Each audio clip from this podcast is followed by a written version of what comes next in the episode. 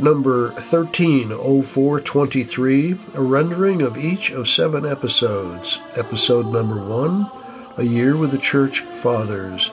Don't be guilty of someone else's despair.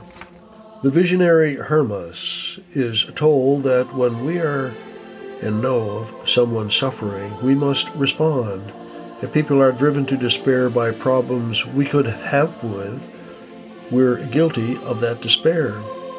And I say that everyone ought to be saved from inconveniences, for whoever is in want and whoever suffers inconveniences in daily life, they are both in great torture and necessity.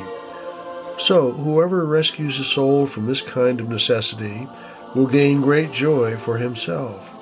For whoever is harassed by inconveniences of this kind suffers as much as someone in chains, and many who can't endure calamities of this sort hasten their own deaths. So, if you know of some calamity of this sort afflicting someone, and don't save him, you commit a great sin and are guilty of his blood. Do good works, therefore, since you who have received good from the Lord. While you delay doing them, the building of the tower might be finished, and you might be rejected from the building. There's no other tower being built now, for the building was delayed to wait for you. So unless you hurry up and do what's right, the tower will be finished, and you will be left out. Hermas, Similitude 10. In God's presence, consider who around me is suffering and what am I doing about it? Closing prayer. Lord, enlighten me with your divine and saving oracles, and let me be not only a hearer of your word, but also a doer of good deeds. Episode number two Through the Year with Thomas Merton. Our True Face.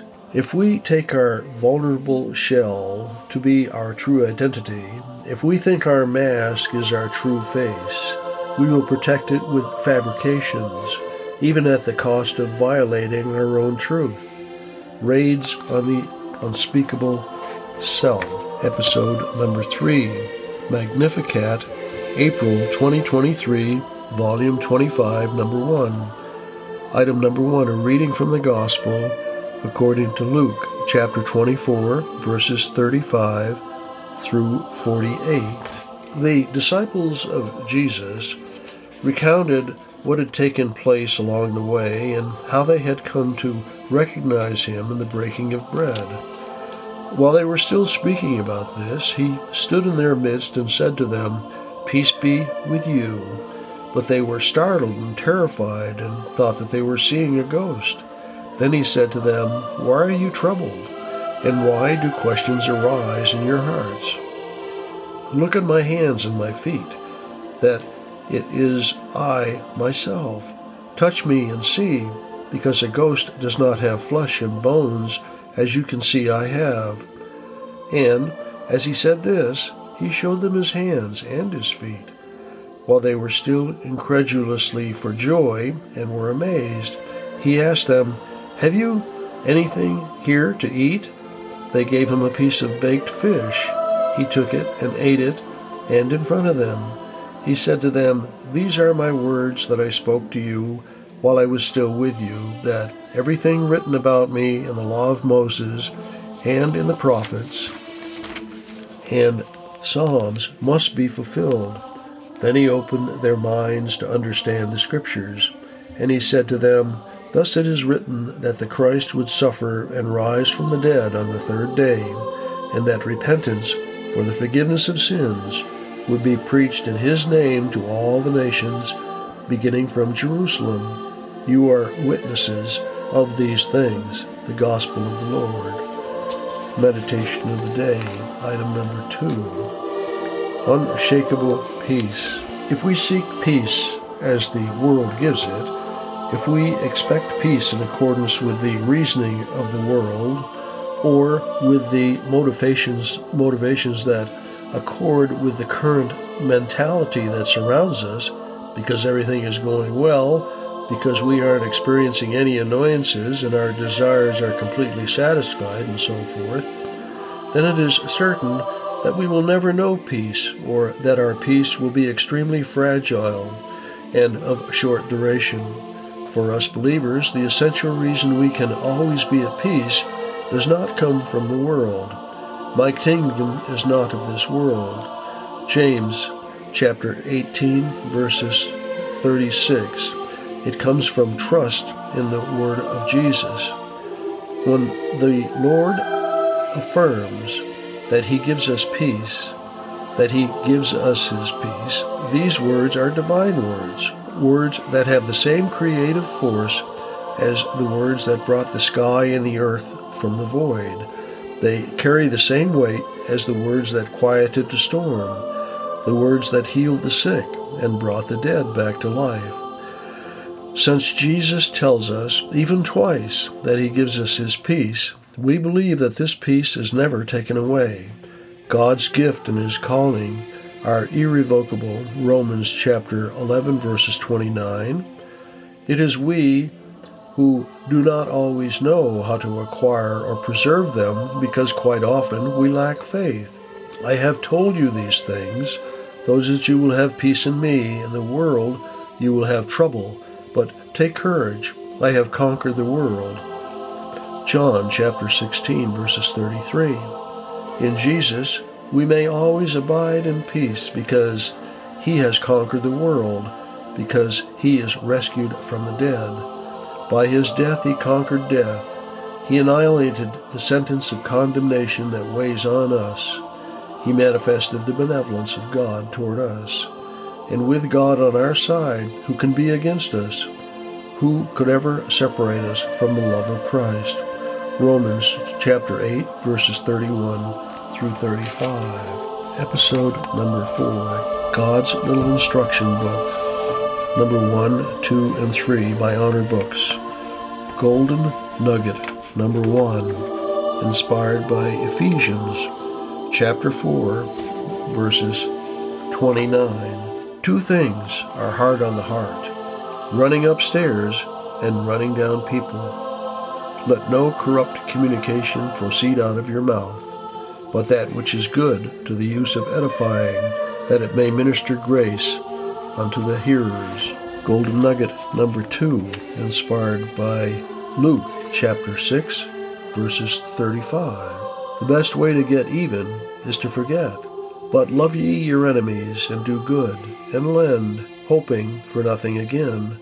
And your reward shall be great, and ye shall be the children of the highest. For he is kind unto the unthankful and to the evil. Golden Nugget number 3, inspired by Philippians chapter 2, verse 3. People don't care how much you know until they know how much you care. Let nothing be done through strife or vainglory, but in lowliness of mind. Let each esteem other better themselves. Episode number 5 Chesterton day by day. I have often been haunted with the fancy that the creeds of men might be paralleled and represented in their beverages. Wine might stand for genuine Catholicism, and ale for genuine Protestantism. For these at least are real religions with comfort and strength in them. Clean, cold agnosticism would be clean, cold water, an excellent thing if you can get it. Most modern ethical and idealistic movements might be well represented by soda water, which is a fuss about nothing. Mr. Bernard Shaw's philosophy is exactly like black coffee. It awakens, but it does not really inspire. Modern hygienic materialism is very like cocoa it would be impossible to express one's contempt for it in stronger terms than that. Sometimes one may come across something that may honestly be compared to milk, an ancient and heathen mildness, an earthly yet sustaining mercy, the milk of human kindness. You can find it in a few pagan poet, poets and a few odd fables, but it is everywhere dying out. William Blake, episode number six Reflection When they brought the martyr Chrysernes, a nobleman of Myra and Lycia, to court, the judge counseled him for a long time, trying to persuade him to worship idols. When he did not succeed, he finally said to Chrysernes, Bow down only in body, but in spirit bow down before your God. To this the Honorable Chrysernes replied, The body cannot do anything independently of the soul, which is in its driving force and leader. For that, Chrysernes was killed, an obvious lesson that a Christian cannot be duplicitous. Still, another lesson a Christian has an obligation to serve his Creator not only with the soul, but also with the body. This refutes the false position of certain Christians who live physically as pagans while praising themselves that they believe in God and love God with their souls. They divide themselves in two, placing themselves in the service of two masters, even though the holiest lips proclaimed that to be an impossibility. Episode number 7 quotes by St. Francis of Assisi I have been all things unholy. If God can work through me, he can work through anyone.